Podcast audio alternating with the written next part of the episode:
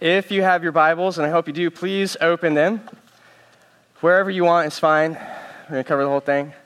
I'm just kidding. John chapter 6 is the preferred um, page. The title of today's sermon is pulled directly from the text, in my opinion Hard Words, Holy Words. Um, that'll make more sense, hopefully, at the end. Not like difficult to pronounce hard words, but like difficult to hear hard words. Going to be talking about that. If you don't have a Bible, we have them in the seats. So you just reach in the Bible or the seat in front of you, pull that black thing out. It says something like Bible on it. Grab it. Open it up to page 892 if you can. Um, yep, 892. Uh, we're going to be looking at a really tough text today. And when I first, they said, hey, this is the text we're going to be, uh, we're asking you to talk about. And I was like, oh, yes, I love this text. It, it like means a lot to me. And I started looking at the text again and I was like, really? Like, this is the text you asked me to talk about? I feel like there was a business meeting at some point, and they were all sitting around the table, and they got to this text, and they were like, oh, I don't know if I want to teach this one. Who should we ask? Let's ask the guy who can't say no. Call Tim. And like, I'm here now. So, um, all that to say, it's a tough text. Um, it's not like difficult to read, like I'm saying. It's just, it has, it, it packs a huge punch, like harder than Conor McGregor punch. Like, Right. I'm current, right? I know what happens. Um, all that to say, we've been through a really crazy week, right? Tuesday, everybody's world came screeching to a halt when we found out that Robert Vaughn passed away. yes. Robert Vaughn. If you don't know who he is, just Google Magnificent Seven, right? And you'll be fine. If you don't know who Magnificent Seven is, shame on you.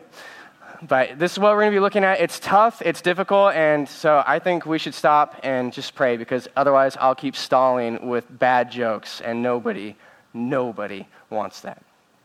Father, we come before you um, excited, nervous, worried. Um, Lord, we come before you in our minds saying that we come before you, but in truth, understanding that you're not a God who's in one specific location, we come to you, but that, God, you are everywhere.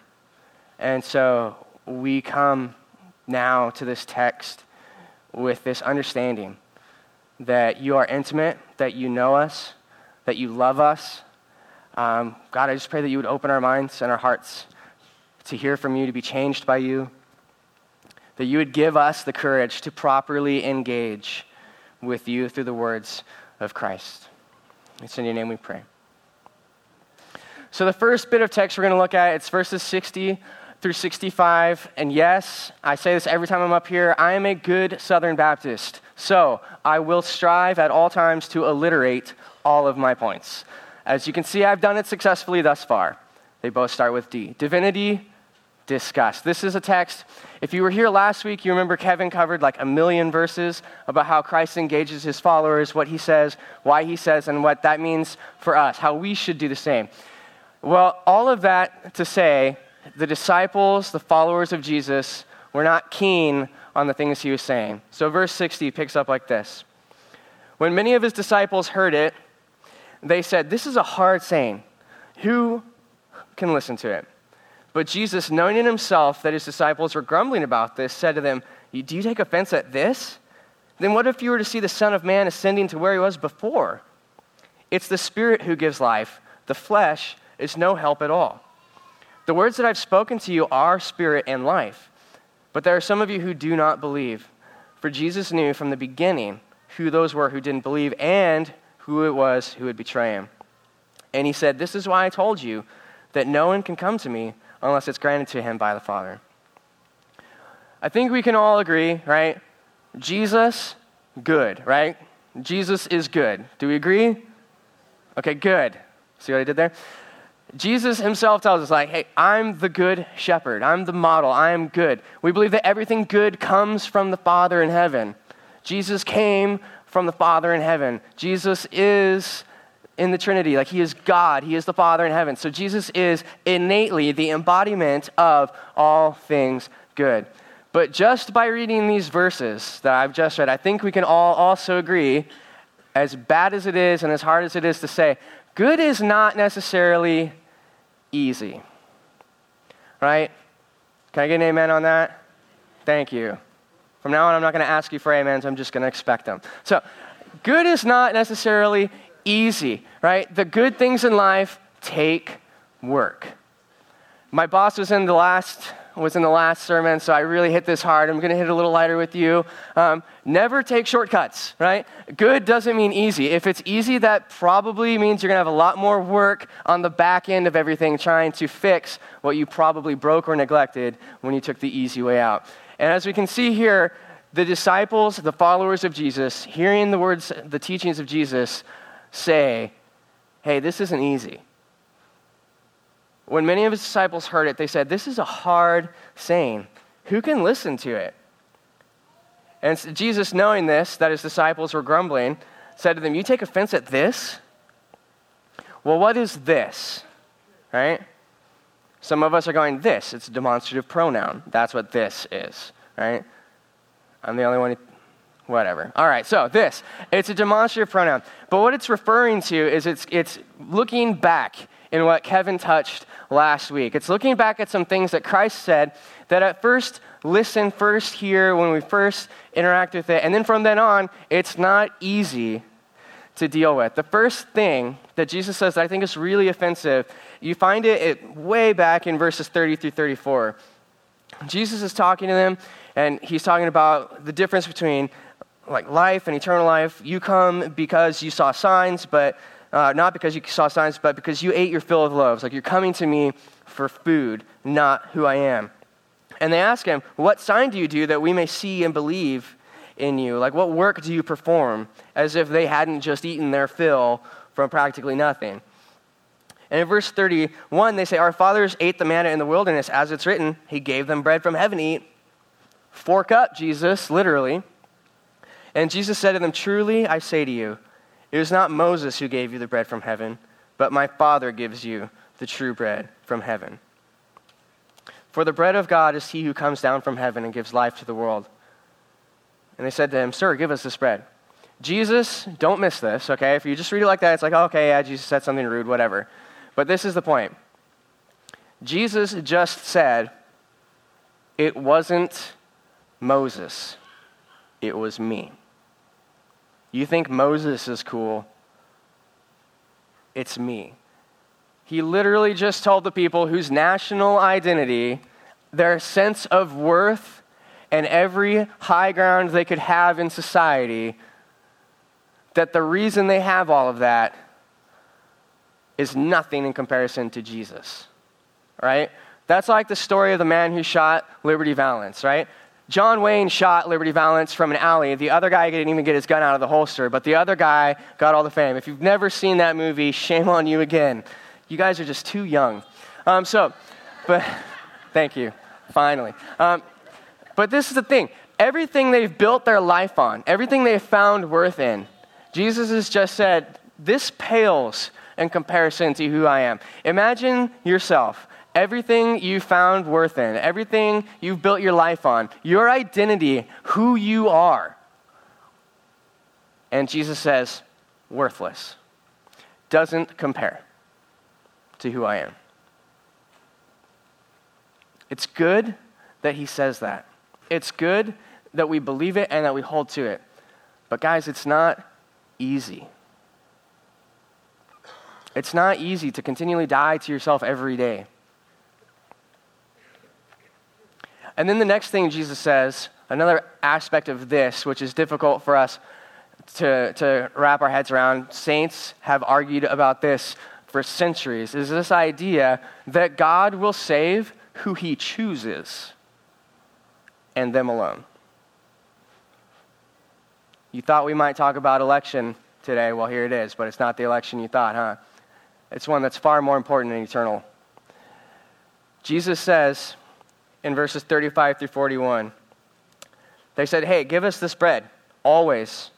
He says, I am the bread of life. Whoever comes to me shall not hunger, and whoever believes in me shall never thirst. But I said to you that you've seen me and yet do not believe. Here we go. This is expensive talk. All that the Father gives me will come to me, and whoever comes to me, I will never cast out. For I have come down from heaven not to do my own will, but the will of him who sent me. And this is the will of him who sent me, that I should lose nothing of all that he has given me, but raise it up on the last day. For this is the will of my Father, that everyone who looks on the Son and believes in him should have eternal life, and I will raise him up on the last day. And then, as you see in 65, too, the text we're looking at today, this is why I told you that no one can come to me unless it's granted to him by the Father.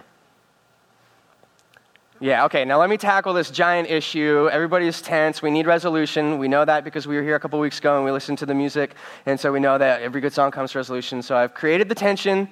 Let me give us resolution, okay? Is it election? Is it that God predestines people to be saved? Or is it free will? Man chooses salvation. Yes. right? J.I. Packer, in this wonderful book called Evangelism and the Sovereignty of God, even in the preface, you don't have to read the whole book to get what he's telling you. Even in the preface, he just says, guys, this is an antinomy, which just means both of them are true. Just because you can't understand it doesn't mean it's not true. But have fun wrestling with that. Just unheave that onto all of you. So, ha. All right. Number three, the third difficult thing that Jesus teaches these people who know starvation, who know thirst, who understand that bread is life, who understand what they need to survive, who have kids they no longer want to see hungry, they said, Give us this bread always, that we may eat our fill. You're better than Moses? That's cool. I'm fine with that. You probably bake better than him, too. Probably better bread. And he looks at them and he says, I am the bread of life. It's in me that you're going to find life. It's in me that you're going to find sustenance. All right, so that's the introduction. Let's get into the actual text now. So, when many of his disciples heard it, they said, Hey, this is hard. Who can even listen to it? Who can obey this? This is repulsive. But Jesus, knowing in himself that his disciples were grumbling about this, said to them, Do you take offense at this? Then what if you were to see me, the Son of Man, ascending to where I, he was before? It's the Spirit who gives life. The flesh is no help at all. The words that I've spoken to you are spirit and life. But there are some of you who don't believe. And Jesus knew who wouldn't believe and who was even going to betray him. This is tough, okay? We don't earn salvation. That should have had a huge amen, right? For Ephesians 2 8 through 10, for by grace you've been saved through faith. How do we even have faith that saves? Well, by the grace of God. And this is not your own doing. It's the gift of God, not a result of works, so that no one may boast. Because we all know if we were good enough to earn salvation, we would lose it immediately because then we would boast that we were good enough to earn salvation. Well, why? Why have we been saved? Why has God given us this grace filled, love fueled gift of faith that saves? Because we are His workmanship, created in Christ Jesus for good works, that He created beforehand that we might walk in them. Do you see who did all the doing in that? God. The flesh is no good. The only thing flesh brings to the table for salvation is the need for salvation. It's not by anything that we do. Jesus says very clearly, you can't earn heaven. It's the Spirit who gives life. The flesh, no help at all. The words that I've spoken to you are spirit and life.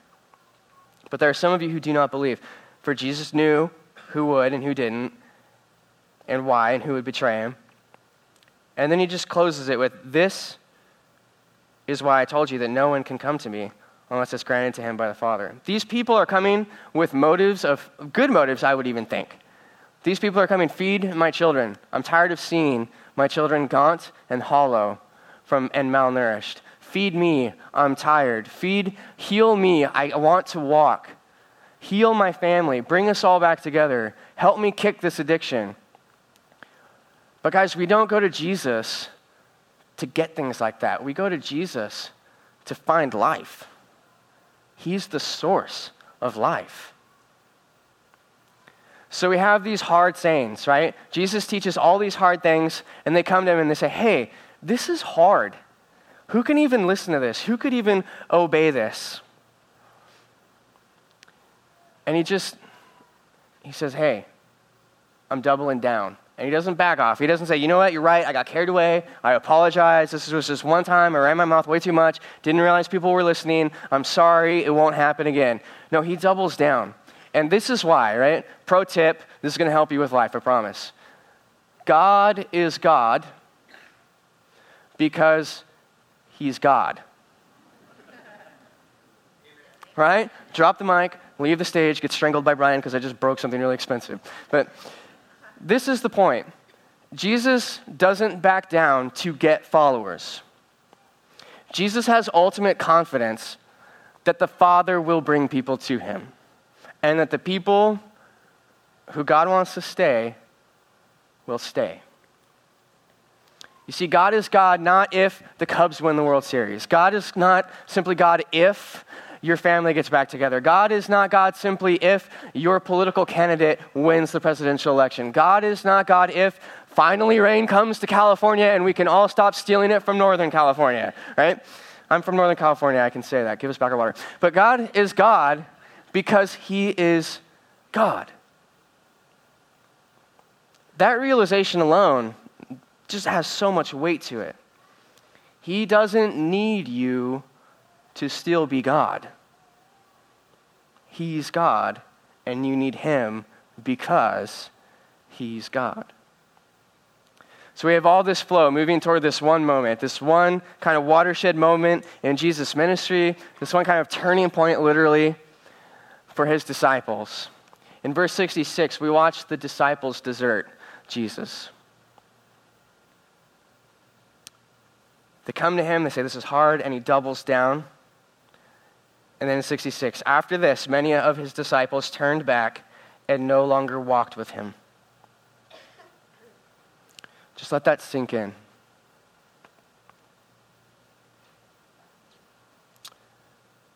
After this, many of his disciples turned back and no longer walked with him. It's interesting because if you go to Jesus and you say something like, What you said, it's too hard. I can't do this. You need to backtrack, make it easier. Jesus rarely goes, You're right. Let me, let me dumb it down for you. Let me lower the bar. He doesn't do that. When you go to Jesus and you say, Jesus, it's too hard. What you're asking me to do is too big. I'm just one person. He goes, I know. Press in.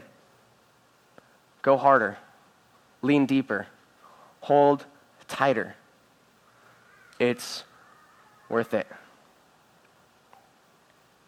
His disciples desert. This is going to be a, a running theme through this entire text. So let's just get out of the way. Jesus offends. And it's never by accident. There's a reason we call him the rock of offense. Not offensive rock like Creed, okay? The rock of offense. It's not rock, it's offensive. All right? Sorry. Jesus offends. This is what we need to understand. Jesus doesn't go around like a long haired hippie floating, you know, he's not that Serta memory foam pillow that you just love to squeeze. Like, Jesus is hard. We go hard, yo, right? Like, Jesus has no chill, okay? Jesus is God because Jesus is God. And he operates in the full knowledge of that truth. And that gives such confidence. Imagine being a follower of Jesus, a Christian, operating in the full knowledge of, you know what? I worship him and I do what he tells me to do because he's God, not if I get anything out of it. And he, he's worth it. Like Paul in 2 Corinthians 4 hey, my body's wasting away. I'm getting beat up but everything, hard thing I go through in the name of Jesus pales in comparison to the glory I'm going to get to be a part of when I get to heaven. I'll suffer, and I'll do it well. I'm going to run that race. I'm going to finish that race because it's worth it. I'm going to get that crown just so I can throw it at his feet. But we need to understand Jesus offended then, he's offended ever since then, and he still to this day offends, and he will continue offending. And so if you align yourself with Jesus, don't be surprised if somebody gets offended. Jesus offends. More on that later.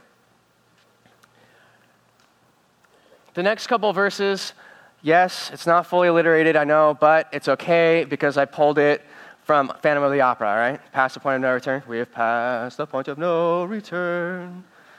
All right, after you Google Magnificent Seven, Google Phantom of the Opera. So after this, many of his disciples turned back and no longer walked with him. So Jesus said to the twelve, Do you want to go away as well? Simon Peter answered him, Lord, to whom shall we go? You have the words of eternal life. And we have believed and have come to know that you not only have the, the words of life, you are the Holy One, the Anointed One, the Messiah, the Christ of God. We've literally passed the point of no return. There's, there's no turning back. This question of desire, do you want to leave, is met with an answer of understanding. Where are we going to go? You're the one who has the words of eternal life. You're the one we've been looking for. You're the one promised since the garden. Why would we leave? Funny story.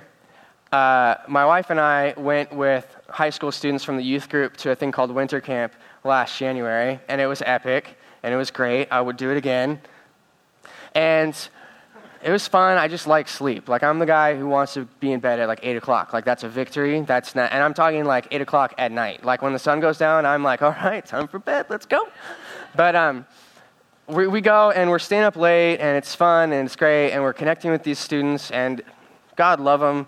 I do. Don't tell them I said that. They don't know. And um, but there's this thing at Forest Home called the Giant Swing or something like that. I see nods. Yeah. It, there's, there's a creek, and then there's like a 25, 30 foot cliff. I don't know. I'm looking at the person I'm about to tell a story about. And um, then there's like telephone poles, which make a swing, and you literally have to climb a ladder to get in, and there's like carabiners and climbing harnesses involved in this, and you like link into the swing.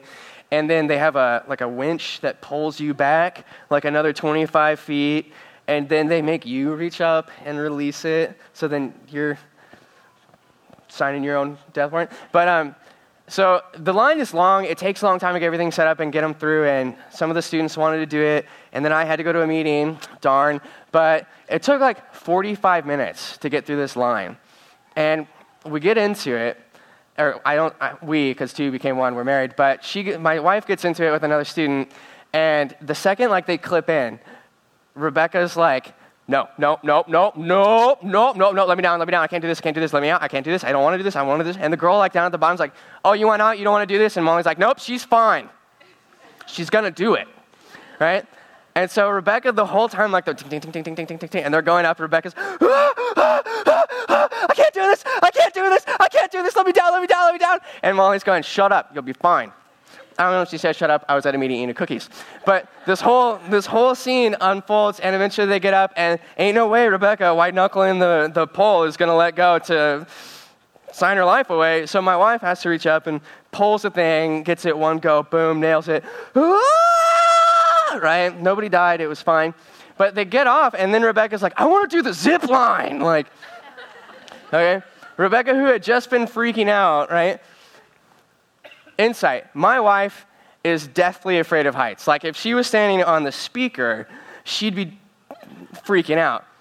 But the reason she made Rebecca do that was because they'd pass the point of no return. Like, I'm not standing in line for 45 minutes for you to chicken out when we're locked in. Like, we're doing this, right? Like, so all that all right, yeah. So the point of no return, I'm sorry, I want to tell another story about me now to try and make myself feel less guilty for telling that story. Um, but no. The point of no return, if you're wondering, for following Christ, is when you meet Christ. The point of no return, when it comes to following Christ, is when you truly meet Christ. And you come to the realization oh my gosh, you are God because you are God. You are where I go to find life, not solutions to issues in life. The truth of who you are is offensive. but it's still truth, and I have to live my life in light of that. Because you see, the point of the Christian life is not comfort, it's not wealth, it's not fame, it's not popularity, it's not friends, it's not family, it's not esteem, it's not respect, it's not ease, it's not a good retirement. The point of the Christian life is Christ and nothing less. One, one verse that is like, it's my life verse. I live by this, or I strive to live by this. Um, it's a work in process, just ask my wife. Is Galatians 1, verse 10. This is the mentality that I wish every Christian could hold. For am I now seeking the approval of man or of God? Or am I trying to please man? If I were still trying to please man, I would not be a servant of Christ.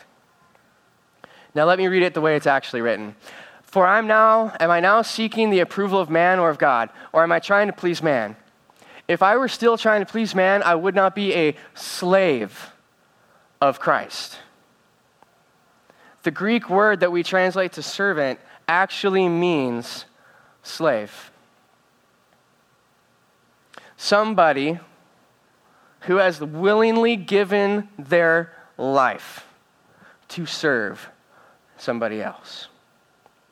Somebody who has said, Hey, I have a huge debt. I can never repay you. Can I work in your household? Will you become my owner? And a Christian is somebody who comes to Christ and says, Hey, I've made an enormous debt. I can never repay you. Can I become a part of your household and serve you forever? You see, the point of the Christian life is Christ.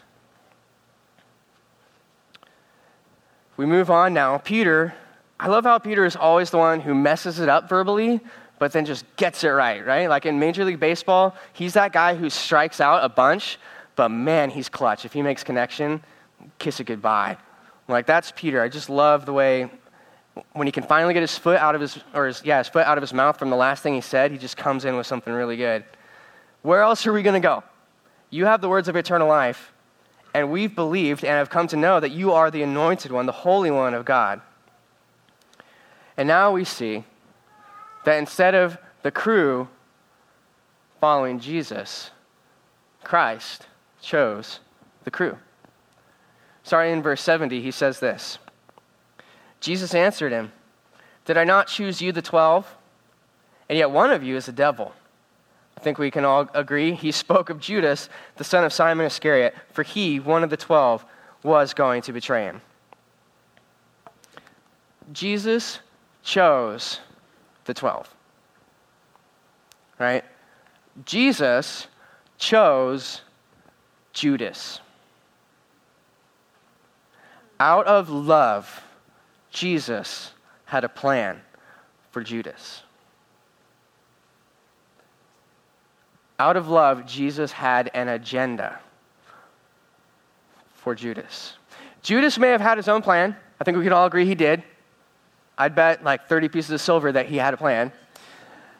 But regardless of his plan, Jesus' plan was still achieved. No matter how close you think you might be to Jesus, or you might think others think you are to Jesus, if you're not pursuing his agenda, his plan for your life, you're not pursuing Christ. Jesus Christ chose the crew because Jesus has the agenda. When it comes down to your relationship with Christ, the only one allowed to have an agenda in this relationship is Jesus. Jesus has the agenda. Jesus chose the 12, Jesus chooses today. The only person allowed to have the choice and the agenda and the plan is Jesus. That is offensive. That is not easy to grasp and appreciate. But that is truth, and that is good, because that is Jesus. And he's God because he's God. So what? I always try and have a so what because otherwise there's really nothing. Where does the rubber meet the road? This is all good. Hopefully, we've all been convicted. It's not just been me. But we have to ask ourselves questions too when it comes time to engage Scripture. So the first question is one of, meth- motives. Why are you in church? Why would you say you're seeking Jesus? Is it one of these, I'll follow Jesus if, or is it one of these, I realize I am broke in spirit and I mourn that? And I realize that the only source of that is Christ and Christ alone. And so I hunger and thirst like I can't hunger and thirst for anything else. Like I will die if I don't get more Jesus. And only Jesus satisfies. So, why are you seeking Jesus? Second, if you are a follower of Jesus, whose agenda he prays to get a pad. are you submitting to? And here's a little here's a little help in figuring out the agenda. When you look at God's plan for your life, does it unsettle you? Does it make you uncomfortable? Does it make you want to go to Jesus and say, Jesus, this is hard. I don't want to give this up. I don't want to move from this. I don't want to make this sacrifice. This is hard. Who can obey it? This is overwhelming. Because if it's not overwhelming, I submit humbly that you don't fully understand God's plan for your life. Let's pray.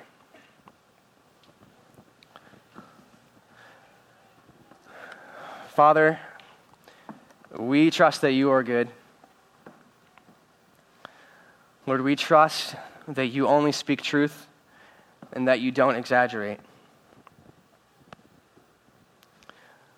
And Lord, we ask that you would give us boldness to truly examine ourselves. Lord, search us and know us. Reveal to us who we are and who you've called us to be. May you not simply overwhelm us with the size of your calling and demands on our life, but would you overwhelm us just as equally with your presence and power to achieve it? It's in your name we pray.